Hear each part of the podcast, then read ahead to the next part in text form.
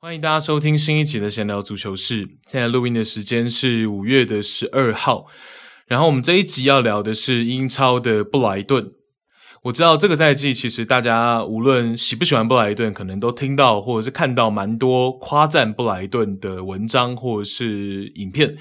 那我自己会选择在这个时间点去聊布莱顿，有一个很大的原因是因为布莱顿刚刚经历了一场面对埃弗顿的大败。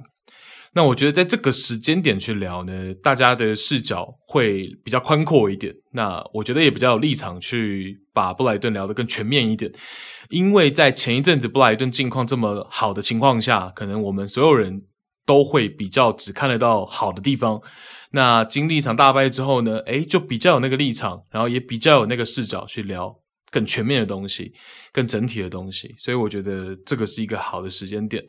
然后，嗯、我们这一集聊的顺序会是先聊布莱顿在 Deserby 上任之后的一个一些战术的特征。那再来，我们会去跟大家分享几名球员相关的数据。那再来，我们会着重聊主帅 Deserbi。这一名意大利主帅，他的一个战术思维，他的一个带兵的一些哲学相关的一些东西，我想要着重跟大家分享，也会是这一集我自己最喜欢的地方。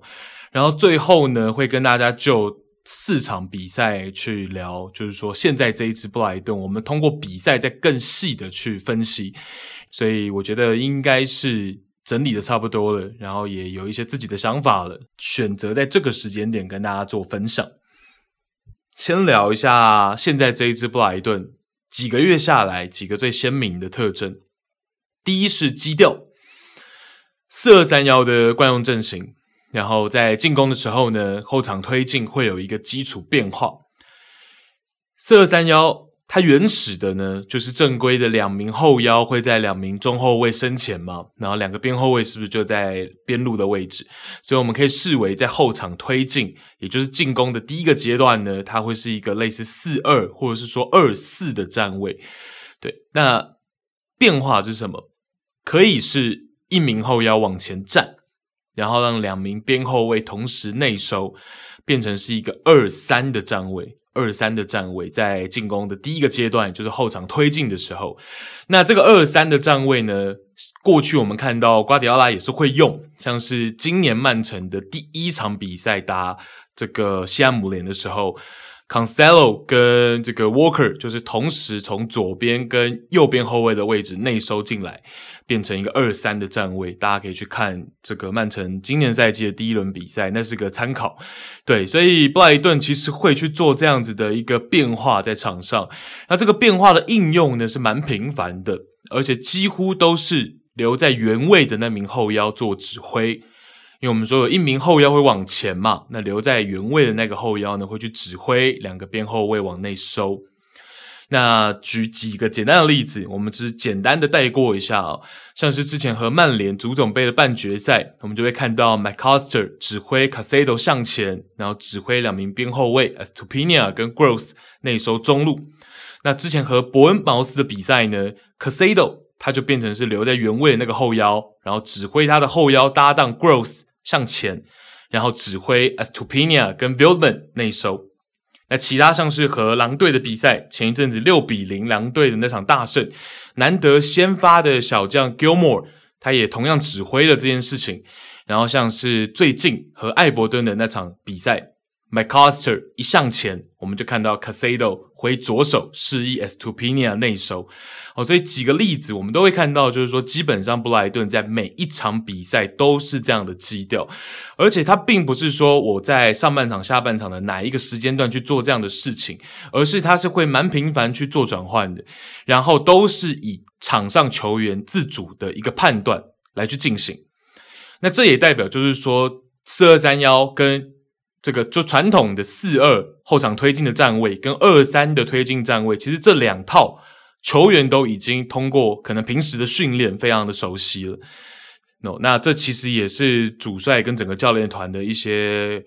功用或者说功劳哦，就是譬如说我们可以看到，连小将很少先发的 Gilmore，他一上场他都能去做这样子的事情。然后我们常常看到在场上是因为布莱顿的呃场上很多球员是能够担任到复数位置，像是 Gross。好像是 Casado，前一阵子也打过右边后卫，所以其实呃，不管是谁去担任到这个后腰的组合，不管是谁去配对到谁，大家都有这样子的一个默契，然后可能都是用手势很简单的，就会有办法去把这个四二转换成二三。哦，所以这个基调是布莱顿这一支布莱顿现在最鲜明的特征之一。那第二呢，就是推进路线的部分，这一支布莱顿对中路渗透是有着执念的。左中右三路的进攻分配，中路占了百分之三十，是截止目前英超所有球队当中比例最高的。那第二名的曼城是二十九 percent。好，那当然韧性就是他有执念，他这么韧性是因为有执行力。首要就是门将和两名中后卫的传球敢传能传，再者是中前场球员接应后。后续的短传和配合有很不错的完成度，那这是我们看到现在这个布莱顿他在中路渗透这件事情上面，他是执行非常的彻底，然后很坚决的，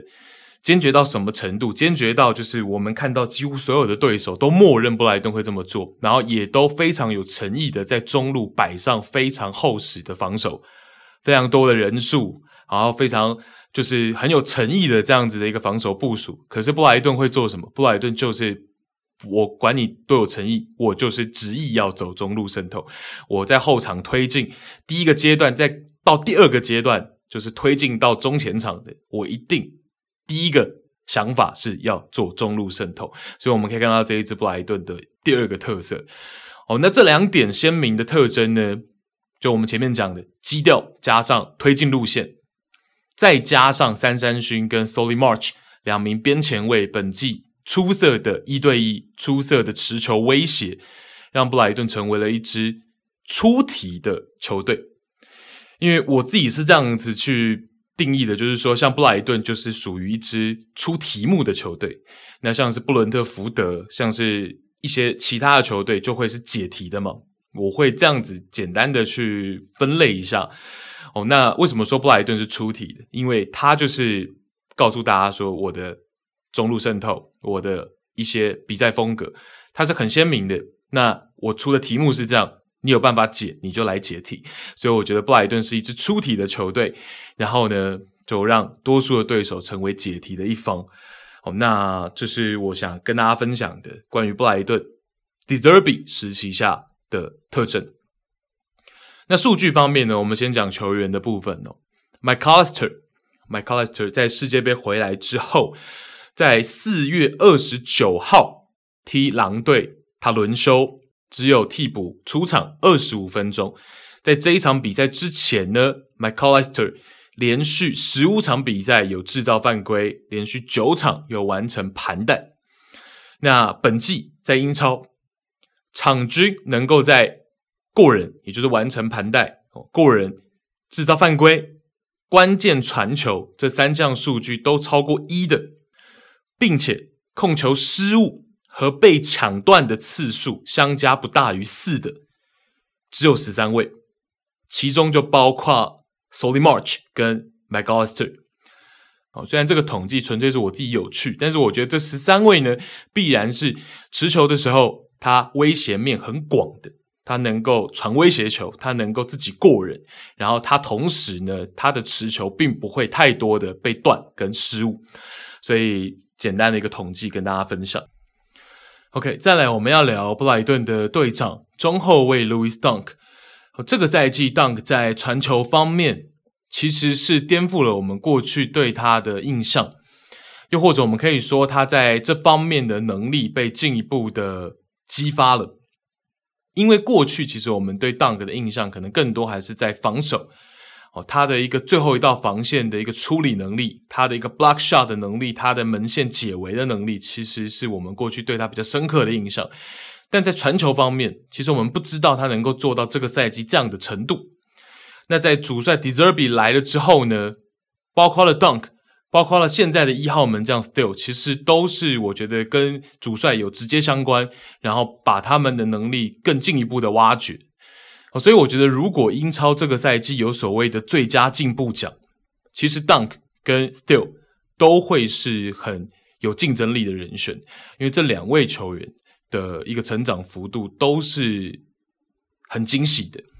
那尤其像是门将 Still，我们先聊一下，题外一下门将 Still。他过去两个赛季在球队都只上场了三场比赛，这个赛季直接可以被拔擢为一号门将，而且他也用他的能力证明了他的传球能力，他的一个抗逼抢的能力是很好的。那像这样的门将过去是完全没有被看见，那这个赛季，Deserbi 来了之后呢，是看见了他的能力，而且敢于信任他。那像是 Louis Dunk。当然，过去他就是布莱顿不可或缺的球员，不可或缺的中后卫。但是传球能力的一个大幅成长，其实是很惊喜的。那我们从数据方面来看呢，本赛季 Dunk 场均的传球次数是八十八点八次，哦，就截止目前。那比起上赛季呢，是直接多出了二十一点七次，这个成长幅度是非常大。那如果我们跟 Dunk 第一个英超赛季一七一八赛季相比的话，传球次数更是直接多出了五十次。就是要说，短短的这五六年呢，Dunk 在这个赛季真的是整个场上角色也好啊，然后整个传球能力算是真的是焕然一新。那本季九十点三 percent 的传球成功率也是生涯最高。那另外，Dunk 还是英超所有。场均长传成功率破五成的中卫当中，传球成功次数最多的，场均能够成功送出五点一次的长传。OK，所以 Dunk 真的是在这方面呢有所提升，然后直接提升到了就是英超所有中后卫当中的前段班，而且在各项传球数据都名列前茅。这个是真的是也不知道怎么形容，然后也不知道是怎么样过去被埋没的。那我自己想到最主要的原因呢，就是从一九二零赛季那个时候，Graham Porter 刚刚上任，从他上任开始呢，布莱顿每个赛季启用三中卫阵型的比例起码都有一半，并且随着每个赛季在递增。那也是这个原因，在 Porter 的调兵遣将当中呢。Dunk 都会是三中卫当中的正中卫，那自然他的出球任务就会比较轻。那有也是可能比较算是短传居多啊，就长传是比较不在正中卫的一个范畴当中嘛。所以，所以过去可能在这方面，可能他的一个传球能力就没有这么的被凸显出来，然后没有这样子被教练团给挖掘出来。那这赛季我们知道 Porter 出走 d e s e r b y 上任。四后卫四二三幺阵型成为常态，Dunk 的出球能力就像是突然被解放。那 De Zerbi 上任之后，其实他在很多访谈当中也都有去称赞他的队长。他讲说：“我认为他是英超最好的五名中后卫之一，但也不只局限于英超。你可以理解我对 Lewis 品质的看法。对我来说，很难理解。”他为何从未在英超为一支大球队效力过？我很清楚他的能力，他能够拿出怎样的表现。那过去像是上赛季的前半段，其实我们知道布莱顿囤积了非常多的中后卫。那后来在转会窗才一一的出清嘛。那在当时可能有四五名可以踢先发的中后卫当中呢，我们知道的是 Webster 可能是当中出球能力最出众的。但这个赛季呢，Dunk 在各方面的数据都小小的赢过了自己的队友 Webster，哦，所以这个真的是就我个人而言是非常惊喜的。我不知道有多少人过去就知道 Dunk 的出球能力有这么好，但是我个人是这个赛季才知道。啊，有的时候我们可以看到 Dunk 是能够甚至是用外脚背来去送。手术刀传球的，当然这个是比较零星啊。但是我们可以，就是我想要传达的是，这个自信度是有有多大。就是说，他现在在做很多事情，都是真的是我完全想象不到，这是上赛季的 Dunk 这种感觉。哦，那也配合我们前面讲的嘛，这赛季的布莱顿就是非常的喜欢在中路去做渗透，那中后卫的手术刀传球就是一个标志性的东西，所以 Webster、Dunk 在这方面都提供了布莱顿我们讲前面讲的这个基调的建立。那 Dunk 目前呢已经为布莱顿代表布莱顿出赛超过四百场，那在前一阵子呢，他也和 Webster 在官方的 YouTube 频道。分享了，就是一起分享了，就是说他代表布莱顿以来的一些很经典的画面啊，好的、坏的、出糗的都有。那我觉得那个影片蛮有趣的，也是蛮推荐大家去看的。就是 Webster 拿着荧幕，然后在那边就是由他作为一个主持，然后 Dunk 在旁边给反应，这样我觉得是蛮有趣的一个影片。然后当中其实有一个算是跟布莱顿无关，但是跟 Dunk 个人有关的，就是 Dunk 有提到说他。代表英格兰国家队的首秀，那实际上也是他唯一代表英格兰成年队出赛的那一场比赛，刚好是 w e n Rooney 的最后一战。哦，那一场比赛是英格兰对美国的友谊赛，那刚好是有这样的一个机缘巧合。那他也是特别提到这件事情，然后他也讲说，呃，代表英格兰的那样首秀是他整个职业生涯最重要的时刻之一。哦，所以这边也特别跟大家拉出来提一下。那最后我们要提的球员是 Solly March。我知道我前面也讲了，就是说 Solly March 这个赛季和三三勋作为布莱顿基调当中非常重要的两名边路持球的点，一对一的点。那两位球员其实在一对一的能力上面呢各有所长，其实都非常的重要。那但是我要讲的就是说 Solly March 他作为一名逆足边锋，他很喜欢内切之后起脚射门。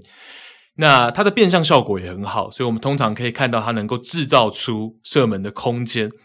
但不过就是从整个生涯跟这个赛季来看的话呢，其实他射门的结果并不尽理想，并不是这么的如他所愿。那这方面就是可能跟最后的那个射术是有一些关系的。我觉得在这部分可能他还有成长的空间。我们从生涯的进球位置来看，如果我们把球场一分为二。Solly March 整个生涯在球场的右半边，其实只进过一球，就是这个赛季。那那一球确实是内切之后一个非常漂亮的弧线进球哦。但是除了那一球以外呢，实际上他就只有在小禁区，还有在球场的右半边进过一球，除此之外就没有过。哦，那从他这么频繁内切起脚的这个频率来看呢，其实他最后的这个 finish 是来的有些可惜的。就我们往往看到，就是前面哦都做得非常的出色，然后真的能够创造出自己射门的空间，可是最后那个起脚呢，好像有点太正了，对于门将来说难度比较小。哦，所以这个是比较可惜的地方。那如果我们从这个赛季他的预期进球减实际进球的话，Solly March 是正二点零七，这个数据在球队只比 Donny Welbeck 的正三点一三来得好哦，也就是球队在这数据这项数据上面的倒数第二。那也就是说，预期进球减实际进球呢，还多出了二点零七。那这部分可以提供大家参考。但是当然，就是说 Solly March 内切之后，他的射门位置通常是在禁区外。所以其实 XG 的数据也不是这么的能够辅佐我刚刚的论证啊，其实也不是这么能够辅佐我刚刚的论证，但就提供给大家参考。那其实正二点零七也并不是到很糟糕的数据哦，但就是说在布莱顿来说的话呢，已经是倒数第二，已经是倒数第二。那我们可以去观察，就是说。如果 March 之后能够在这方面能够更有提升的话，我觉得可能他的这个赛季进球数据啊，或者说每一个赛季的进球数据都能够再来得更稳定，都能够来得再更稳定。所以我觉得这方面是可以提出来跟大家做一个小分享了，但也不是这么重要，因为能够在内切之后创造出空间，也不只能进球嘛，他也能助攻嘛。那在这方面，其实 March 就有输出助攻哦，所以这个我们就是当做一个参考，因为我真的看到太多次他内切完之后就是射门，很可惜。我不知道大家有没有这个印象值，但我真的看比赛的时候，常常感觉啊，就是怎么又射那么正，怎么又射那么正？对，所以查了一下，把这边的数据也跟大家做个分享。那 Will Beck 的话呢，他我们刚讲嘛，他是正三点一三，那这个数据也是他继一四一五赛季在阿森纳以来呢最差的赛季表现。那 Donnie Welbeck 应该就比较没有争议，就是说他的把握度其实并没有到很好嘛。他和另一名前锋 UNDA，其实两位在整个布莱顿的锋线担任箭头的时候呢，把握度真的是不是太理想。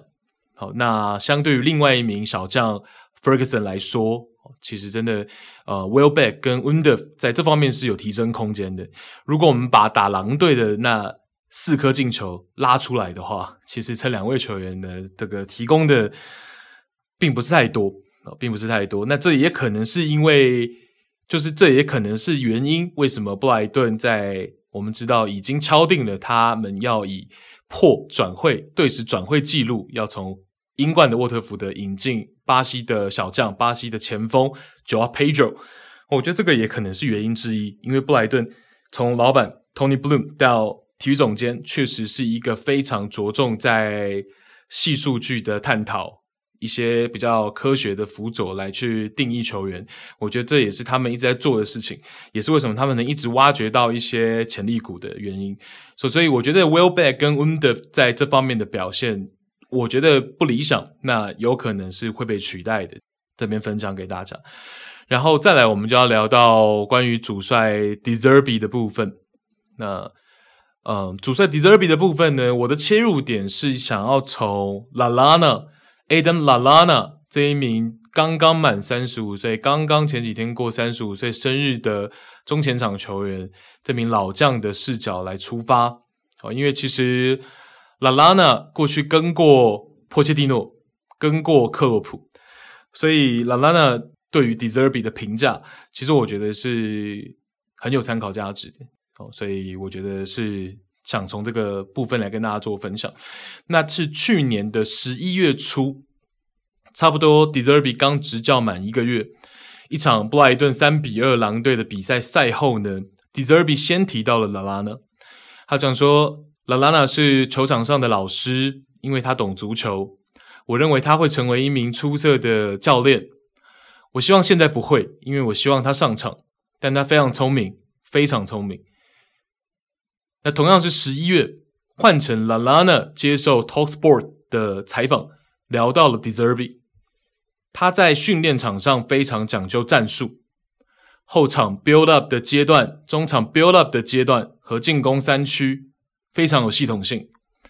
你必须遵守纪律，在他要求你出现的位置，他会交给你所有的选项。在我的职业生涯中，他的执教方式是我以前没有经历过的。他非常非常亲力亲为，在他来到球队之前，我认为我从过去合作过的主帅那里已经看过很多。然后他进入大楼，我被他的想法和他看待比赛的方式所震撼。三十四岁了，居然还有种自己对比赛一无所知的感觉，这真的不可思议。OK，我当下看到了安娜这样子去形容 Deserbi 的时候，我真的不觉得是夸大，因为以他过去跟过我们讲波叔渣叔，他能够有这样子的一个发言谈话，我觉得不是夸大哦，确实可能是他的真心话。那前面这段访问我们讲过是去年的十一月，那时间来到今年的一月十四号，布莱顿三比零在主场零封了利物浦，然后赛后 Adam LaLana 接受球队官方的采访，又聊到了很多关于主帅 Deserbi。他首先是讲到说，Deserbi 在这场打利物浦的赛后跟他讲说，呃，现在我们球队还只有六十 percent 的完成度。然后拉纳再进一步就是分享说呢。啊、因为主持人问到说，哎，看过你在球场上曾经跟这个 Deserbi 直接在场边沟通，然后 Deserbi 好像认同了你的一个建议，然后 LaLa 就讲说呢，Deserbi 是一个很乐意让他的场上球员掌握主动权，去相信场上球员视角的主帅，然后他接着就讲说，Deserbi 是高要求的，然后从不满足于任何。然后他就补充说，他所谓的任何呢，就像他前面所讲的，在他们周末的表现过后呢，Deserby 却对他说，球队的完成度只有百分之六十。然后拉拉纳认为，只要不操之过急，只要平衡是正确的，主帅的高要求是正确的心态。然后他接着讲说，Deserby，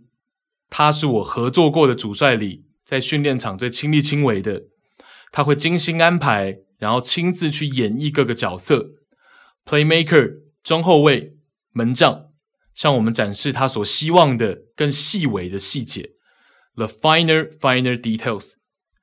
他把意大利很战术性的东西、战术性的哲学带进来，但他并不是要成为一个典型的意大利主帅。这是为何他非常适合英超。哦，那在这里呢，拉拉纳称之为特别的结合，英式球员的思维模式加上 Deserby 独到的见解，他称之为是一个特别的结合。然后拉拉接着讲到 Deserby 的个人魅力。他说：“有时候离开球场，Deserby 流的汗比球员还多，到了精疲力尽的地步。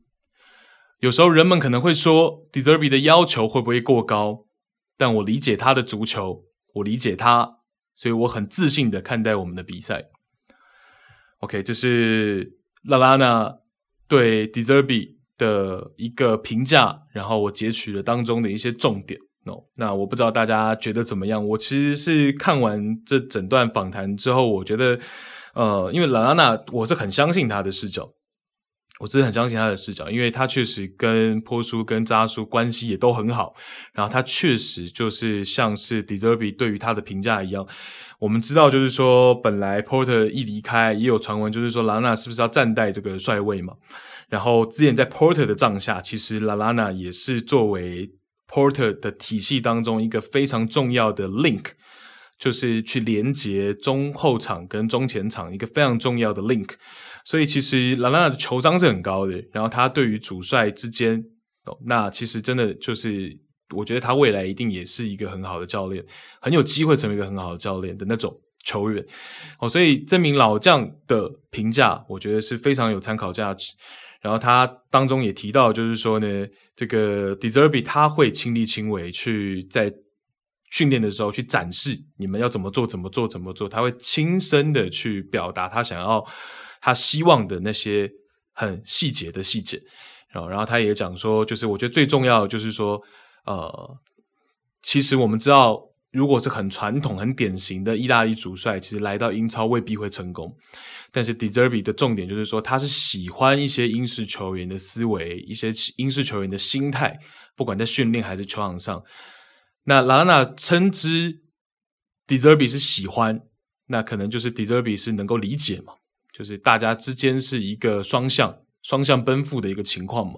那首先他来到英超，他能够理解英格兰球员或者是比较在英超比较久的这些球员的思维，然后再加上自己独特见解，这样子一个融合，我觉得就会很好。那就能够理解说为什么 Porter 衔接到 De Zerbi，可能大概四五场比赛之后，马上布莱顿的这些球员就能够适应。对，一部分当然是布莱顿这些球员本身战术接纳。对于战术的理解、战术素养就算是蛮高，但另一部分就是一定是你季中换帅，De Zerbi 能够让球员的接受度很高嘛？那他肯定有他的一个办法。那我觉得拉拉讲到了重点，就是说他能够去喜欢、去接纳，反过来去接纳英式球员的思维。对，我觉得这个其实是最重要的地方。哦，那另外在那个访谈当中，我们可以小小题外一下，就是说在那个访谈那个时间点呢，拉拉纳也提到了 Leandro Trossard 当时准备离开球队的事情。然后拉拉纳的表达是蛮有自信的，他是这样讲的：你只需要看最后三场比赛的结果，五比一、四比一、三比零，球员可以离开布莱顿，但我们已经充分可以没有他们。我们有足够能力，当没有了比苏曼。Cucurella、Ben White、Dan Burn、Neal Maupay，所以当如果 Leo 转会，我们能应对，我们已经在应对。OK，所以这是拉拉娜当时提到的，那确实也验证了嘛。其实我我自己坦白说，也没有办法在那个时间点去觉得说 Trossard 的离开对布莱顿不会有冲击，我是觉得会有一些冲击力的。但是事实证明呢。就是没有哦。所以我们接着就借着比赛来跟大家来去进一步的聊布莱顿好在哪，然后有一些些可以在更好的地方会是什么。OK，首先我们先看到打狼队的那场六比零哦，我就不按照顺序了，我们就就是聊四场比赛嘛。反正我们先看到打狼队那场六比零，好，然后这场比赛呢有一个重点是我们前面也讲嘛，就是说其实现在布莱顿是出题的球队，那其实他们的对手都是解题的，所以其实各个球队都是知道布莱顿。你会很执意要往中路去做渗透、去做传递、去做配合，所以其实大家都知道这件事情的时候，我们就可以看看狼队的拆解是什么。然后布莱顿的一个呃，当然作为出题方嘛，他可以把这个出题难度再加深或怎么样。我们来看一下哦。那其实这场比赛呢，第一个点就是布莱顿这场比赛有趣的点是，它算是我二零二三年看的场次当中比较少。去做一个所谓的二三变化的是比较少，这场比赛几乎的双后腰就是比较待在双后腰的位置上面，在推进的时候，哦，那变化在哪里？这场比赛反而增加了一个变化是，这场比赛他们摆上了 Danny Welbeck 跟 Undav 同时先发，哦，Deniz Undav 同时先发，那两个前锋双前锋的组合呢，他们的回撤是非常深度的，而且大部分都是同时，这个意图在哪里？用意在于说，狼队是一个四三三的阵型，所以我今天双后腰留在位置上面，然后如果我的双前锋深度的回撤，而且是同时的话，中场会出现一个，我会是四个人，布莱顿会是两个后腰加上两个前锋是四个人嘛，面对狼队的三名中场，那这个时候就被迫说，狼队需要有一名中后卫跟出来上抢出来，那这名中后卫上抢出来之后，布莱顿有自信，我直塞。渗透给双前锋其中一位，双前锋能够接应并且转身，或者是马上分边。这个时候，狼队不是有一名中后卫上抢出来了吗？这个空间就可以被利用。所以这场比赛，布莱顿的策略就是双前锋深度回撤，然后这个 Solly March 就留在边路的靠前的位置。这是这场比赛布莱顿的一个呃整体的思路跟策略。然后我觉得这个是蛮明确的。然后也蛮成功的，我们可以从数据上面我自己的统计来看，就是双前锋在上半场的接应次数，Undav 上半场他接应成功四次，在这个自家半场哦接应了四次，然后 w e l l b e c k 接应了五次，是接应成功哦，就是成功接应到球哦，两个人加起来九次在自家半场，所以其实这个执行是非常的彻底的。执行的是非常彻底的，然后再来就是呢，我们就前面讲嘛，其实这一句话就是我打狼队的时候在笔记本上面写的，就是对手都这么有诚意去在中路布防了，布莱顿还是硬要传渗透，然后 hashtag 是过分哦，确实过分了，因为狼队真的是这个，当然我有截很多图啊，大家可能看不到。对，但是到时候有机会的话，也是可以整理给大家。就是狼队确实就是说，呃，就是非常的把整个布防都布防在中路了，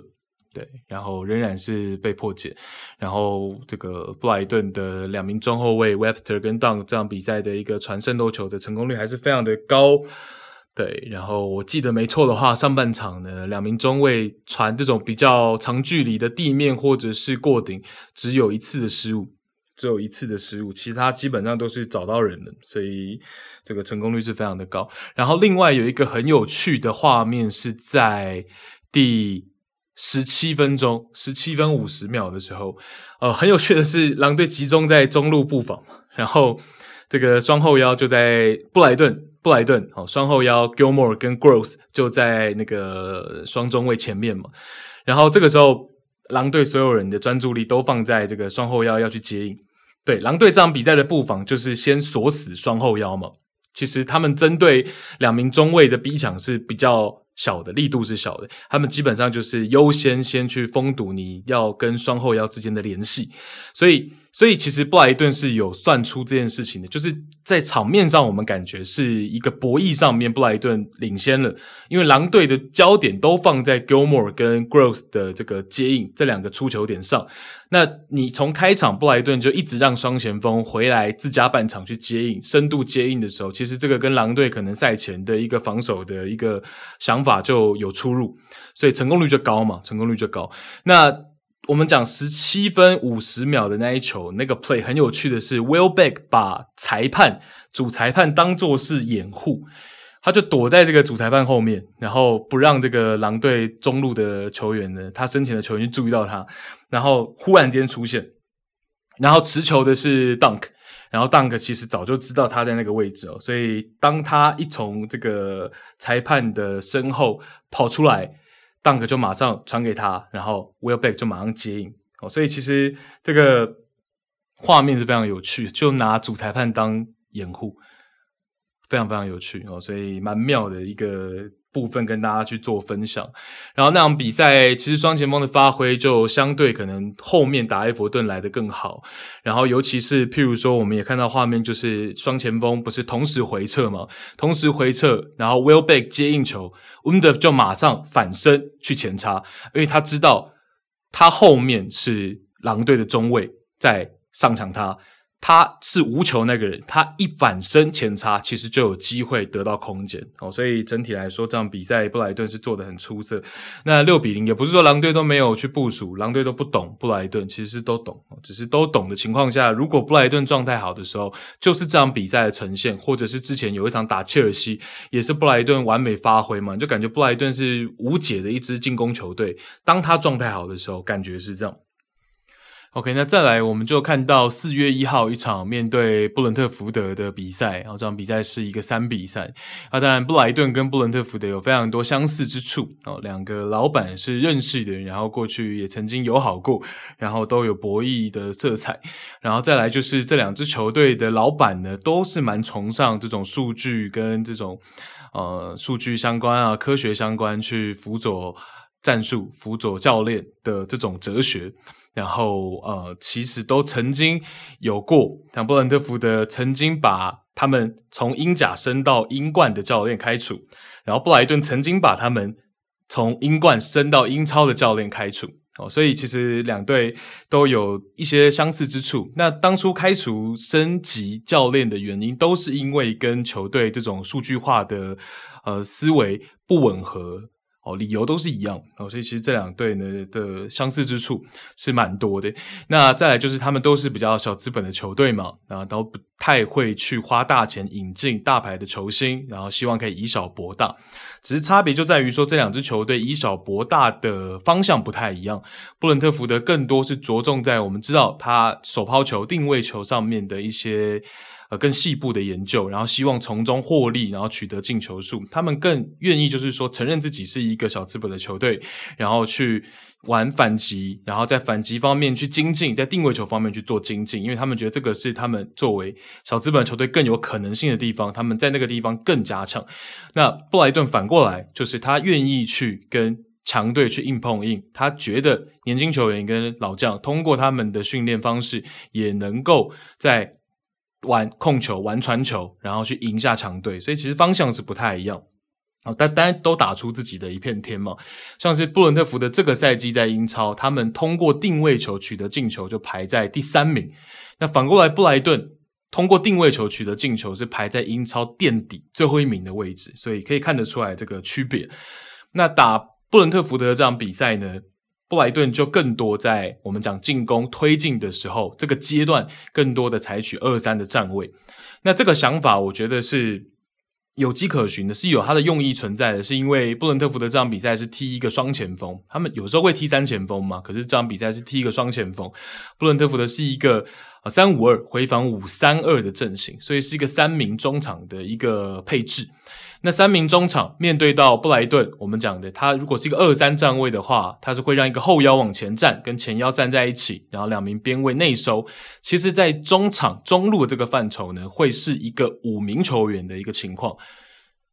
五名球员的情况碰到布伦特福德是一个三名球员，是一个五对三，所以其实对于布莱顿本身推进方面来说，从后场推进的这个第一阶段到中场组织的第二阶段，这个递进来说是有有效的，是一个好的事情。五对三嘛，对于他们来说是一个好的事情。那布伦特福德本身就是一个他不太会跟着对手硬要去起舞的一支球队，他们本身在防守方面就比较保守，所以我们通常会看到他们的边翼位会收的比较深。然后包括他们的边中卫上抢，通常也不是在第一拍哦，所以我觉得双方来说呢，一个就是坚持自己的一个风格，一个就是说我我就是尽可能的在我的第一阶段跟第二阶段推进的时候取得更大的优势哦，所以两边是这样子一个博弈。那这个二三的效果其实是不错的。那反过来，布伦特福德也通过定位球去取得进球嘛，所以最后是一个三比三的一个比数。那我们可以看到。几个点可以特别提出来，就是因为是五对三哦，那布莱顿这边向前的那个后腰是 Gross，那 Gross 其实他是我觉得布莱顿这边的中场球员，其实我觉得我个人觉得他是球商最高的。我觉得布莱顿这边中场球商最高的是 Gross，然后我觉得布伦特福德的中场球商最高的是 y e n s e n。那 Gross 他的球商高。他对于位置的一个个判断能力是很强的，所以空间位置的判断能力是很强。所以当今天是五对三的时候，有的时候会看到 Gross 他已经往前移动了嘛，他跟前腰 McAllister 站在一起，可是他看到这个边路有空档的时候呢，他会再游移回到边路。对，那右边后卫 Veltman 已经内收到中间了，可是 Gross 他就等于是向前之后再。迂回到右边后卫的那一个区域去接应，所以他是一个球商非常高的球员。那那他会懂得去利用空间。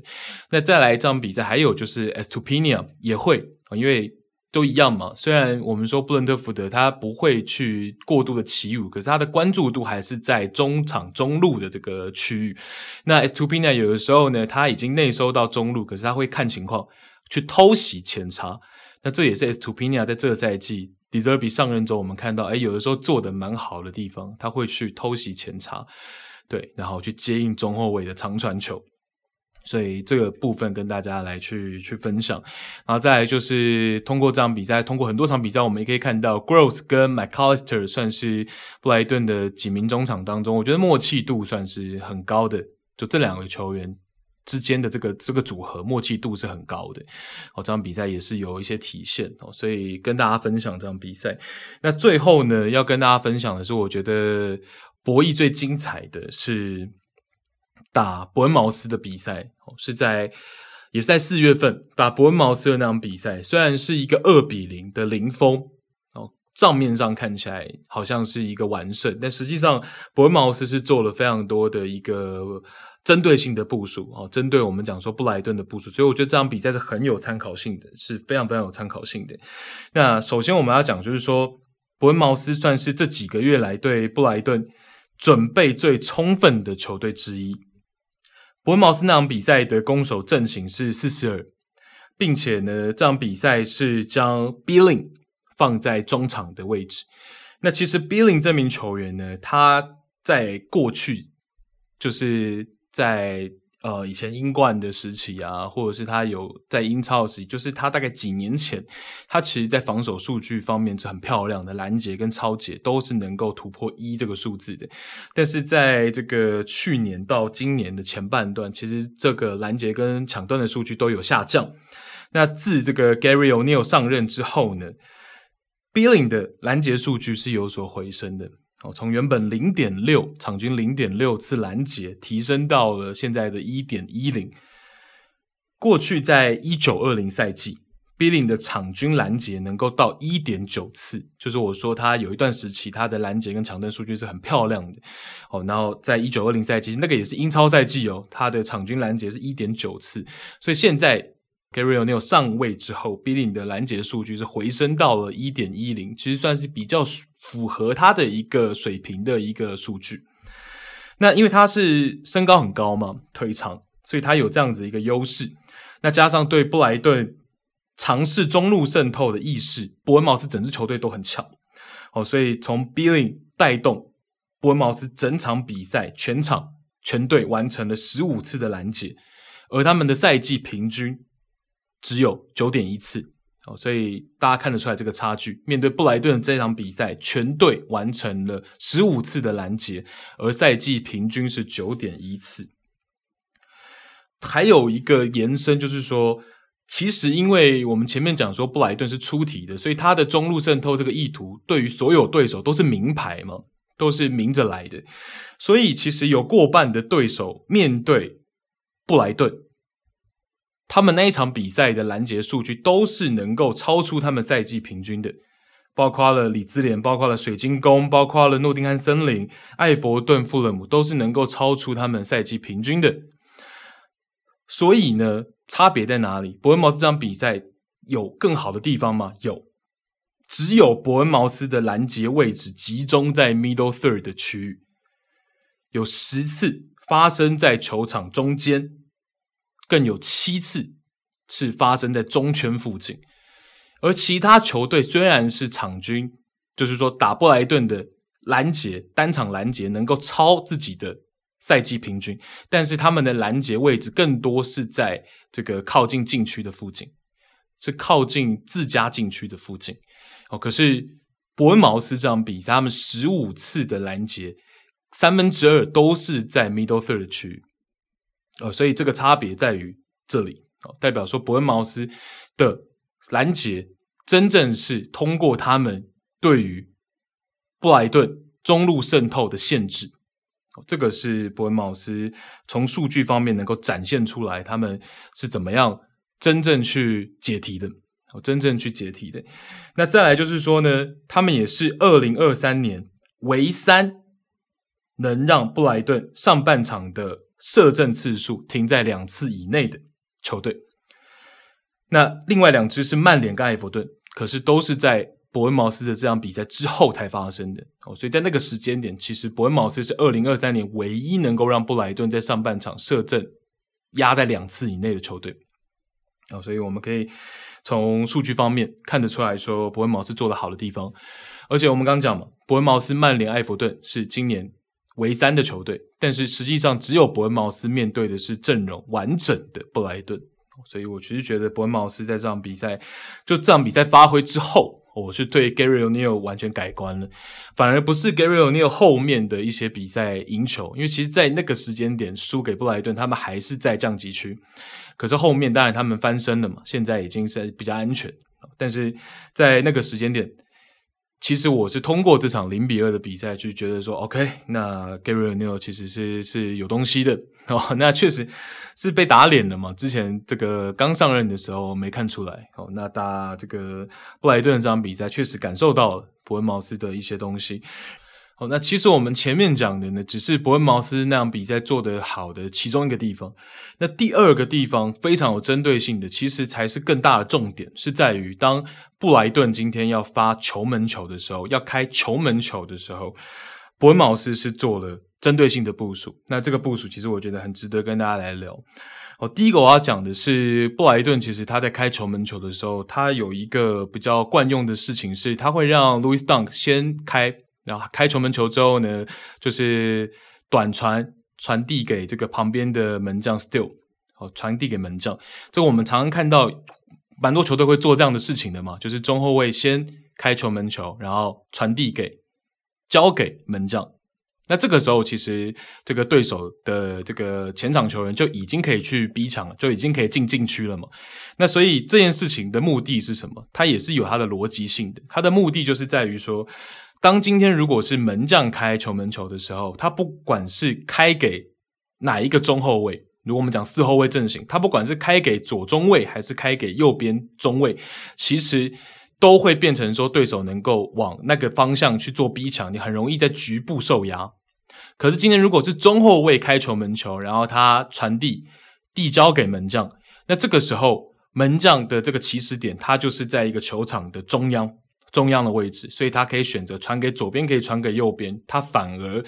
就不会说球队陷落在一个局部施压、局部受压的位置。哦，所以其实这个是有的时候我们会看到有些球队会这样去做。哦，门将门将不是那个第一个开球门球的人，是中卫开球门球，然后短交给门将，然后门将来去做处理。然后这个时候他的位置会是在球场的中线，他是在球场的这个中央的位置。对，所以呃，我们看到布莱顿其实蛮常会是这样子去开球门球。那伯恩茅斯的方式是什么？伯恩茅斯我们前面讲他这场比赛是一个四四二的阵型嘛，他会让他的左前锋 Traore 向布莱顿的门将 Still 的右侧施压，右侧施压，可是压而不抢，他不是真的要去抢门将的球，因为我们讲了嘛，其实 Still 拿到球的时候已经是可以逼的，直接是可以去尝试抢断的。但是这个 Traore 去施压 Steel 的时候，他是只压不抢，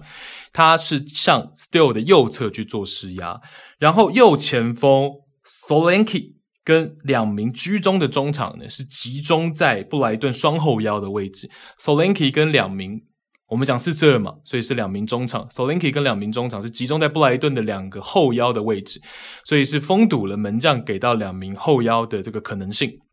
Still 给到两名后腰的可能性，那这个时候 Still 的选择，他可能最直观的选择，他就是可以给到左边的中卫 Louis Dunk，或者是给到这个左边的后卫 Estupiñán，这是他比较直观的两个选择嘛，对不对？所以我们就讲说伯恩茅斯这个球门球的用意，因为为什么我会去留意到这个点呢？因为这场比赛光是上半场就有五个球门球。这五次布莱顿开球门球的时候，伯恩茅斯的站位都是一模一样，完全是一模一样的站位。Traore 去逼 Still 的右侧，然后呃，其他我们刚讲的那些站位都是一模一样啊，所以其实这个应该是有针对性的部署的。那它的用意，我们如果直观讲它的用意会是什么？它的最直观的用意应该就是说，我们刚讲了嘛，布莱顿他的一个开球门球的方式，就是希望 Still 是在球场的中央去开，他有左右的选择，不会陷落到。局部施压，可是我 Traore 马上逼上去的时候，我逼你右侧，就是逼你把球给 Dunk。那这个时候，其实是不是你又还不是一样？你还是陷落到了一个这个局部施压的一个局面。哦，那这个时候如果是给到 Dunk，Solanke 右前锋，伯恩茅斯右前锋就会马上对上去去施压 Dunk。所以就讲到我们讲的第二个用意，就是因为 Dunk 他是左中卫，可是他是一名右脚球员，所以这个时候。伯恩茅斯这样子的一个站位部署施压，其实就是还有一个用意，让 Dunk 这名右脚中卫他的一个出球角度会限缩、会缩小。哦，所以这是伯恩茅斯想要达到的一个效果。那我们从统计哦，统计的结果来看，伯恩茅斯去做这件事情，它的效果如何？好，那前面是有口误，就是说上半场布莱顿是有六次开球门球，然后六次伯恩茅斯都是做一样的站位、一样的事情。这六次当中呢，有五次是成功的在十秒内伯恩茅斯能够夺回球权，哦，有四次是在五秒之内夺回球权，有一次是在十秒之内夺回球权。那反过来我们看布莱顿的门将 Steele 他的处理。哦，他的一个处理的选项是什么？第一次，Still 是选择过顶给到前腰 McAllister；第二次，Still 选择过顶给边后卫 Estupiñán；第三次，Still 选择地面给到 Louis Dunk；第四次，Still 继续是选择地面给到 Louis Dunk；第五次，Still 选择过顶给到中锋 Ferguson；第六次，Still 选择过顶给到左边的前锋三三逊。哦，所以其实六次呢，Still 有各种不一样的一个选择。好，那我其实觉得通过这上半场的这个六次的一个博弈呢，一方面伯恩茅斯确实成功，因为他六次当中有五次能够迅速的把球权夺回来嘛。那但是另一方面呢，我确实也觉得 Still 的抗逼抢能力是不错的，门将的部分，因为其实都还是能够顺利的交到他想要给的位置，哦，只是就会陷落到伯恩茅斯希望的局部的一个逼抢。哦，所以其实这个是可以分两个角度来看的。那下半场呢，其实还有另外的两次是球门球，然后做做一样的事情。那两次呢，门将 Still 的选择都是戳传，诶，这个在上半场是没有的。可是下半场 Still，因为你有一个这个对手 Chara 有对手的这个左前锋非常的靠近你、贴近你的时候，其实戳传也是一个比较会。看到的通常会看到的一个选择嘛，那选择戳传，然后两次都是选择长传到中圈的位置。那这两次布莱顿到了下半场，其实他还有进一步的一个措施，就是今天 Steele 戳传到中圈，然后大部分就是想要去找这个中圈可能回撤到中圈位置的中锋这个高点去争顶嘛，那可能 Ferguson 争顶，可是未必会成功。那这个时候呢，下半场的两次布莱顿都有在第二落点去做设计，三三军和另外一名球员呢，可能是 McAllister，他们两次的跑动路线都是直接迂回去接应第二落点，然后两次三三军都成功的接应到。球，然后持球推进，所以其实布莱顿到了下半场，因应这件事情，他们有在去做一个调整。哦，因应呃伯恩茅斯的这样子的一个针对球门球的一个施压，一个站位，布莱顿这边也有去做调整。第一个门将用戳传的方式去找中圈的中锋 Ferguson，然后三三勋跟 McAllister 去做一个迂回式的一个跑动，去接应第二落点。OK，所以呃，其实双方在这方面的博弈，我觉得在这场比赛也是呃非常精彩的。那这场比赛呢，也是截止目前为止，就是跟埃弗顿的比赛结束为止 Still 先发的场次里面，长传次数最多的一场，一共七次。那也是他个人这个赛季呢，传球成功率最差的一场比赛，唯一低于八十五 percent 的一场，只有七十五 percent。哦，所以从门将 Still 的数据也能感受到伯恩茅斯针对的一个成功。那我们前面讲嘛，就是 Still 传球长传次数最多的一场。那实际上另外一名门将 Robert Sanchez 本季也没有过单场七次长传的记录。哦，所以这就是等于是布莱顿整季门将长传次数最多的一场比赛。好，那我们就来看这个最近的一场一比五大败给埃弗顿的比赛嘛。那这场比赛其实，呃，整体来说呢，布莱顿的一些模式都还是一样哦。那埃弗顿这边呢，也是一样哦。其实桑戴许上任之后，他常常会能够赢到一些强队，譬如说一上来打阿森纳那场比赛，是防守做得很好，然后这场比赛防守也是做得很好。其实埃弗顿还是在进攻端，过去为什么现在还是在这个倒数第四名的位置，还是一个比较危险的位置？还是跟进攻端比较有关系哦。那其实桑戴许他的一个防守的部署，你说他保守也好，或者怎么样也好，其实还是有他的一个效果在。然后包括他跟他的爱将 McNeil 的一个。默契度，McNeil 真的是完全了解双戴想要做什么的一名球员，所以其实啊，双戴许上任之后，更多我们看到他是一个四后卫，但是是一个四五一的防守阵型，这个也不是我们说很常见的一个阵型。然后整个五中场在中路去做一个屏障，这个效果是不错的。像是一上来打阿森纳那场比赛，其实 McNeil 的一个防守的一个意识上面，我觉得就做得非常的好。然后那场比赛，呃，我们可以看到这个。呃 Mikolenko 跟 McNeil 都是在那场比赛了。我们讲打阿森纳那个时候，其实有点久远了，大家不知道还有没有印象哦。但是那场比赛做得很好，还有一个点就是，像萨卡一持球的时候，马上就是去包夹他，去包夹萨卡。那 McNeil 也不管其他的同一侧的可能 o l d g a r 还是谁，就是去包夹萨卡，然后去限制萨卡。所以其实那场比赛的一些防守，我印象也蛮深刻的。那这场比赛其实也是一样，有一些针对性的部署，才有后续的成功啊。但是你说反击啊那些东西，嗯，当然我们也可以说，埃弗顿这场比赛他的一个反击的成功率有点高于这个赛季的水准了。这个当然，这个也是确实，但是。首先，你要先能够防守住嘛，然后你能够在好的位置拦截，你才能够推进反击嘛。所以这个一定是要有个前提的。那这个前提就在于说，这场比赛桑戴许他安排 Doucouré 是在一个这个五中场最突出来居中的这个位置。其实基本上你可以把这个阵型，这场比赛面对布莱顿的防守阵型呢，埃弗顿这边视为一个四四一一的阵型。Doucouré 有单独去针对这个布莱顿。因为我们说布莱顿前面讲了好多次了，他的一个后场推进的时候，他会去变一个二三。那这个时候二三的时候呢，只会留有一个单后腰在后腰的原始位置上面。那这场比赛是 Caicedo，那 Doucouré 就是负责去盯防 Caicedo 这个位置。那这个第一个就是说，当然最基础的限制中后卫跟 Caicedo 之间的连接。连接对，那再来就是第二个，就是会让埃弗顿整体的防守来得更清晰，因为有一个点已经确立了，其他球员的防守的任务跟整个方向感会比较有哦，所以其实埃弗顿这场比赛他做的最好的点在于这里 d o c u r r y 这个位置，而且实际上 Doucouré 在过去 Frank Lampard 执教的时候，他是被完全打入冷宫的，是完全完全人都要消失的程度。那 Sean Dyche 一上任就把 Doucouré 给重新。回到阵容，然后甚至是重用他，那虽然他之前的场次里面也有红牌，可是整体来说，在 Sean Dyche 的执教下，Doucouré 算是发挥非常好的球员之一。那这场比赛也是嘛，能够推进反击，能够去盯防 c a s e d o。所以，呃，布莱顿的问题就是说呢，我们前面讲了非常多布莱顿的好。那这场比赛其实是看得出来布莱顿的一个问题，就是说，当今天球员的状态并不是这么理想的时候，这场比赛包括了 McAllister，包括了两名前锋 Welbeck 跟 Undev，。其实，在接应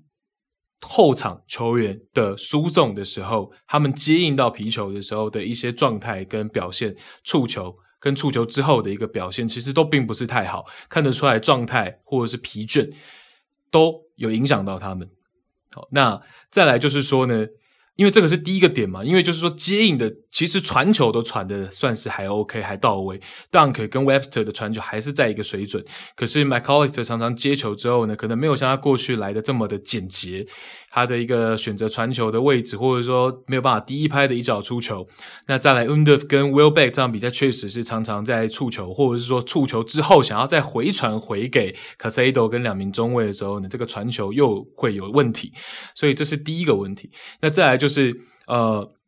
其实还是有点执念的过深了，我觉得。好，有的时候可能你面对到埃弗顿已经这么有诚意了，比狼队更有诚意。他们是在第一位去做中路的一个一个拦截跟一个屏障的时候，你还要硬走中路，其实就有一点点，就是真的有一点过分了。那就是其实有的时候我觉得会不会，所以这个是我们后续可以观察的，就是说 De Zerbi 会不会有一个不一样的念头？因为像这样比赛，我们看到上半场，有的时候 Mitoma。有有时候三三军他已经单独拉在边线位置了，然后有的时候真的是有几个 play 大家可以去看哦，三三军已经单独拉在前场的边线位置，然后对位他的艾弗顿的右边后卫 Pedersen 其实是已经放弃他了，收进来，有一两个 play，我起码确定有两个两个 play 两个回合是这样，可是 Webster 的选择，他的一个传球选择仍然是想要在中路去。完成渗透，然后希望队友在中路去完成渗透跟配合。那三三军变成说，他要再从边线的位置再回到这个禁区边缘，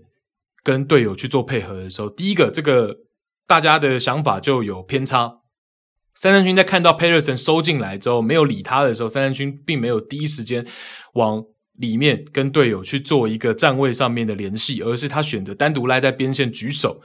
想要 Webster 传给他，因为他觉得他在那边已经没有人防守了，有一个很大的腹地的。但是呢，Webster 没给他，那他也没进来。哦，变成说队友在中路去前场中路去完成渗透的时候呢，可能三三军已经跟队友之间有一个距离了，三三军并没有办法成为队友组织配合当中的那一个点。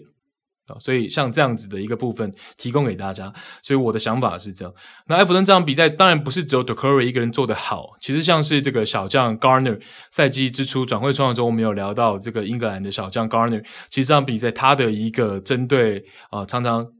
这个布莱顿想要联系 McAllister 的时候，Garner 其实有做出一些关键的拦截跟干扰。这个可能是比较少人去注意到，这个可以点出来哦。就是 Garner 在这场比赛其实是做得不错的，其实最近他也蛮受到 Sean Dyche 的一个重用哦。所以其实呃这场比赛，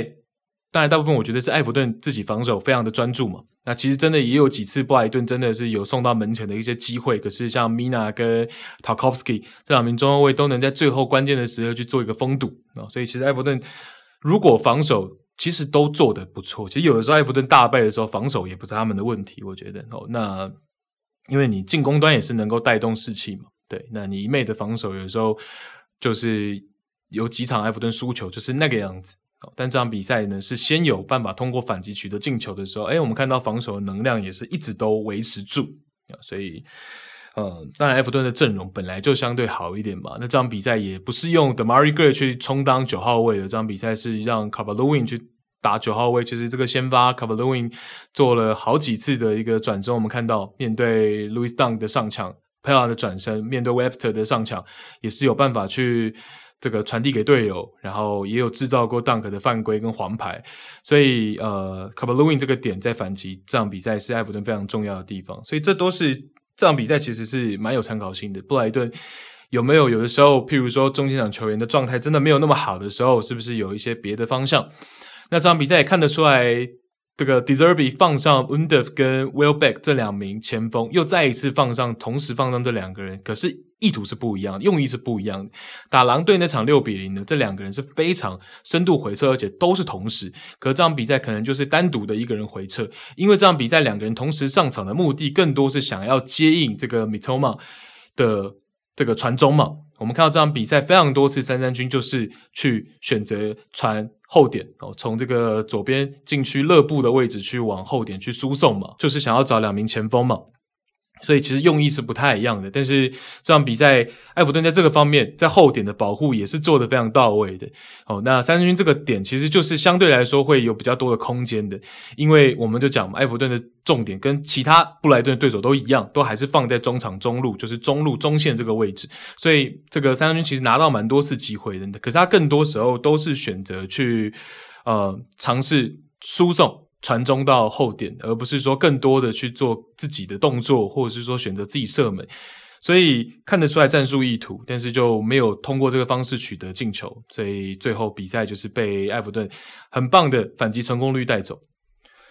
哦，我觉得这场比赛就是很值得参考。那因为布莱顿之前打曼联在足总杯半决赛的那场比赛，其实就会比较愿意去往边路去传送，然后更多的是在边路去争得一些配合或者 overlap 的机会。但这场比赛没有这样做，所以呢，我觉得呃，可能就是 De Zerbi 赛前的一些 game plan，哦，那这场比赛就比较没有设计到嘛。对，那这就是值得我们往后去参考的地方。那包括就是说，因为你不可能。所有的教练再厉害的教练，我们都知道现在的足球，他不会每一场都算的那么准嘛，他没办法机关算尽到每一个对手会做怎么样的事情，所以有的时候会有这样子的一个呃出入。对，那所以这场比赛呈现出来的就会比较不理想。哦、呃，因为如果算的比较好的话，或者说改变一个方式，就是说，那我往边路去发展也是可以。那或者是说，呃，让 Enciso 去取代 Undef 的位置，变成说有一个比较明确的前腰来去做 link，这也是另外一个方式。对，那再来就是说，本身因为没有 Veltman 的关系，就是右边后卫的一个伤缺嘛，所以呃，Gross 他要去打到右边后卫的情况下呢，其实中前场是少了一个这个 playmaker 的。对，所以这场比赛大概是这样。然后 Solly March 是有一些伤势嘛，所以后半场才上来，然后好像又又因伤又退场，所以我们也可以看看后面的情况。我后面就没有跟进了，但这场比赛大致是这个情况。那呃，我觉得 De Zerbi 这一名主帅。大部分我看到到目前为止还是优点哦。第一个，他跟球员的沟通非常的顺畅，能够让球员信服他、喜欢他、接受他，这个是第一个最大的重点哦。那在季中接手，这个是蛮难得的。那再来就是他的一个从训练展开的一个战术性是很强烈的，然后他是一个我觉得应该是个名副其实的完美主义者。那这个朗朗朗也讲了嘛。如果是在一个保持平衡的情况下呢，球员也能够接受这样的完美主义的主帅，所以我觉得这个也不成问题。对，可能可以再去验证的，就是说完整赛季。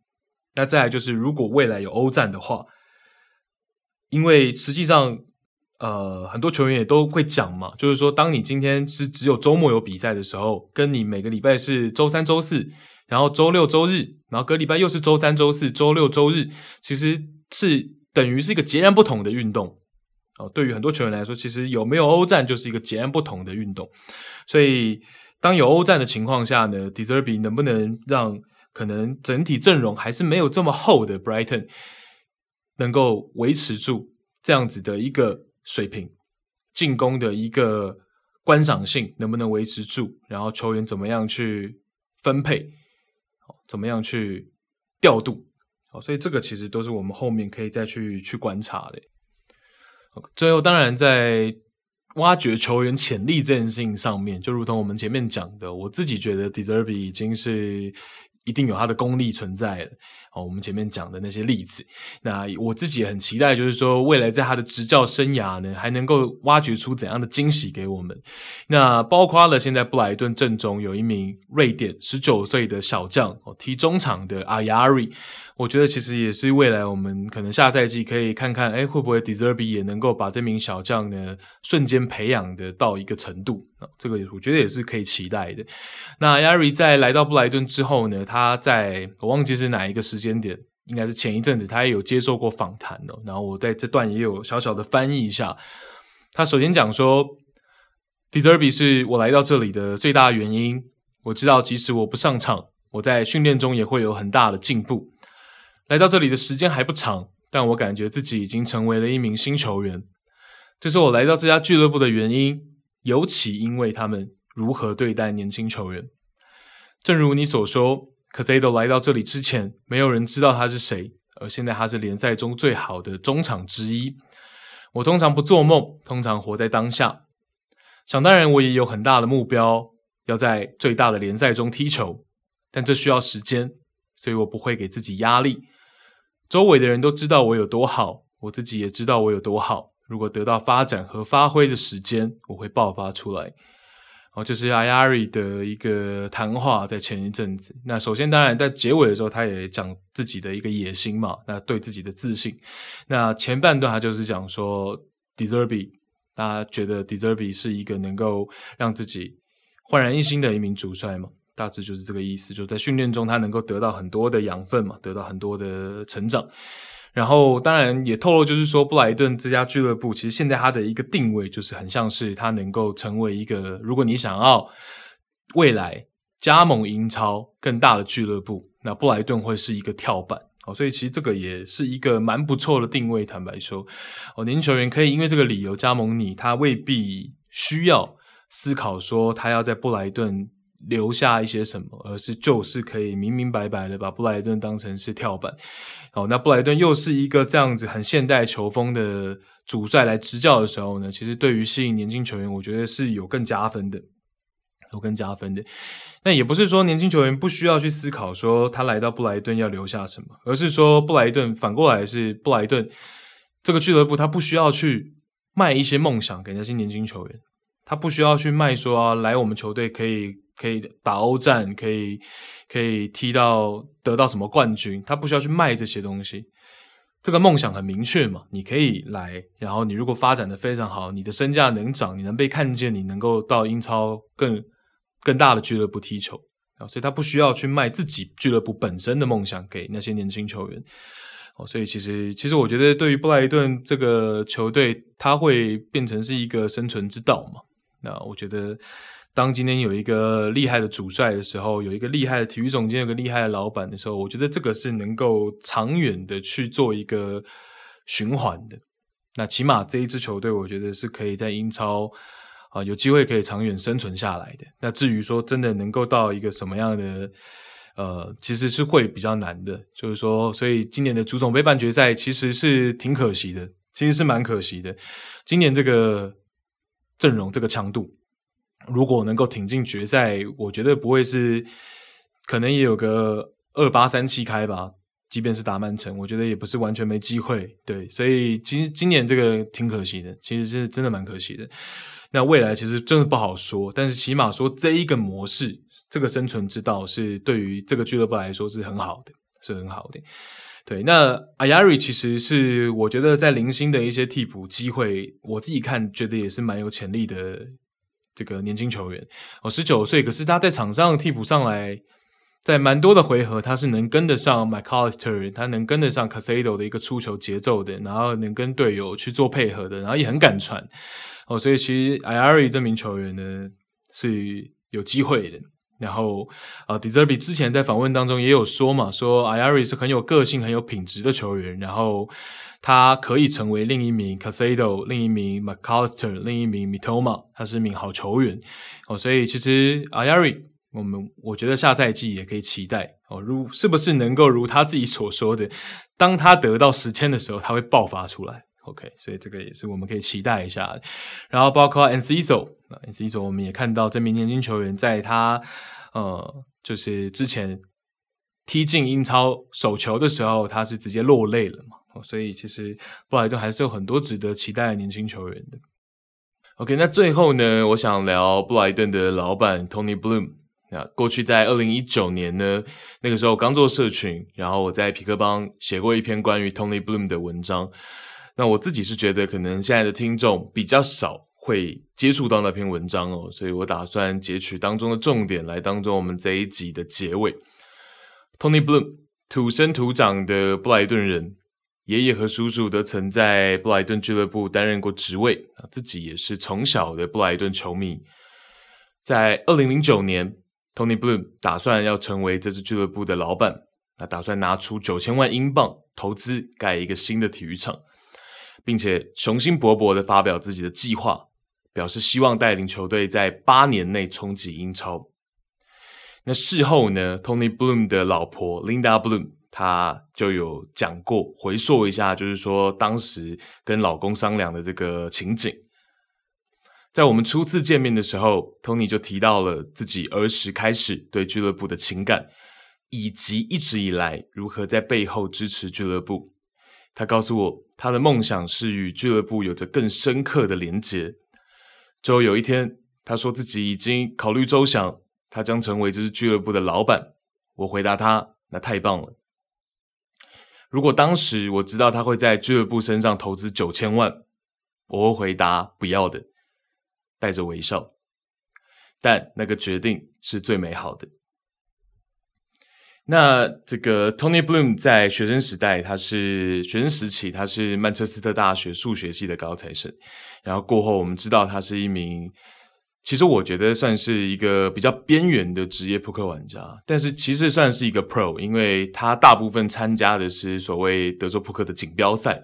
哦，虽然他算是一个呃有非常多资金的老板，老板等级的这样子的一个 player，但是他更多参加锦标赛，而不是现金桌。所以其实对，我觉得他应该算是个 pro。那两千年初呢，他在各大比赛赢得了几百万的美金。然后牌桌上冷血冷酷的风格也使他赢得了蜥蜴的绰号。那实际上呢，这个翻看 Tony Bloom 他在 Poker 的这个历史上的一些成绩的话，啊，其实他真正最初成绩的反而是跟德州扑克很接近，但是是另外一个游戏，但是其实非常接近，就是 Omaha 奥马哈。哦，就是德州扑克，我们知道是每个人发两张嘛，那奥马哈是每个人发四张，然后再去跟公牌，你再拿四张当中的两张去跟公牌去对。那他其实，在去年就是这个 Grand Porter 下课，然后他更换 Deserby 之后的十几天，就是在九月底的时候，去年九月二十九到三十号的时候呢，他其实还去参加了一个这个呃 Poker Masters。它是一个巡回，一年会有十场，然后十场当中呢，会有两场是这个 Pot Limit Omaha，就是底池限注的奥马哈，他是去参加了那个四十人的一个呃比赛，然后最后拿到了第一名，拿到了三十几万美金的这个第一名的奖金，所以其实他二零一九年之后就没有再参加比赛，然后我刚去查，其实他到了去年，其实又诶又。可能手痒嘛，就回去参加了一场锦标赛，然后就又拿到了第一名。对，所以其实这个扑克对他来说应该是一个很大的启发嘛，因为扑克在前，成为俱乐部老板在后嘛。那其实那个时候文章当中有写到说，这个 Tony Bloom 有讲，扑克让你在很多事情上有很好的基础，包括看清形势、看清人，在很艰难的时候做出最正确的决定。这些技能可以用于商业，当然也可以用于经营足球俱乐部。那我觉得这个其实真的，我觉得可以套用在呃，我们讲说这个赛季它的一个换帅的一个一个部分了。因为有的时候我们知道在打扑克的 poker 的时候，其实一个 good fold，一个好的弃牌，其实是比你去做很多加注更重要。那有的时候这个你要在你拿到好牌，但是你去。经过你很多的一个计算，然后包括计算对手的范围啊等等的，你愿意把自己其实也不错的手牌去 fold 掉，然后又是正确的，结果验证又是正确的，那其实这个其实反而更难。那其实像是这个 Po 呃 Grand Porter 的事情，其实就有那么一点类似，就是我们外界可能觉得说啊，布莱顿损失了一名好的教练，但是可能在 Tony Bloom 的计算当中，他这个是一个 good fold。所以我觉得有时候扑克可能真的影响了他在经营俱乐部的一些角度。对，那最后就是那个时候文章结语讲的哦，就是说 Tony Bloom 希望与球队走在一起的经营方式是与球员和职员热络互动。他在俱乐部内呢，享有很高的信誉。虽然说他是一个亿万富翁，但如果问到任何球员跟职员，他们都会说自己的老板没有半点架子，不是钱和名气，而是选择以受人爱戴的方式来表达自己老板的角色。OK，所以呃，跟大家简单的分享一下当时写的这篇文章哦。那大家如果有兴趣的话，可以去匹克帮看。其实我想过再把它放回 IG 跟大家分享的，但是反正我有比较多奇奇怪怪的考量啊，所以最后也就没有把这篇旧文章放到 IG 跟大家做分享。那反正我们在节目当中呢，跟大家简单的截取一些重点来聊。然后，当然我们都知道说，布莱顿这个小城市的这个俱乐部呢，其实跟他们的老板有非常大的一个关系，就是说能够呃，现在有这样子的一个成绩，跟 Tony Bloom 他的一个经营理念跟方针是有很直接的关系。所以最后我们做这个收尾。那这一集呢，就跟大家分享到这里。然后。也希望大家听得愉快。然后欧战的部分呢，我当然希望自己能够在下个礼拜，这个所有的四强第二回合都踢完的隔几天啊、我有能力可以马上跟大家做分析跟分享。好、所以大家可以期待一下。然后我希望自己能够做得到。这样，那谢谢大家这一集的收听，拜拜。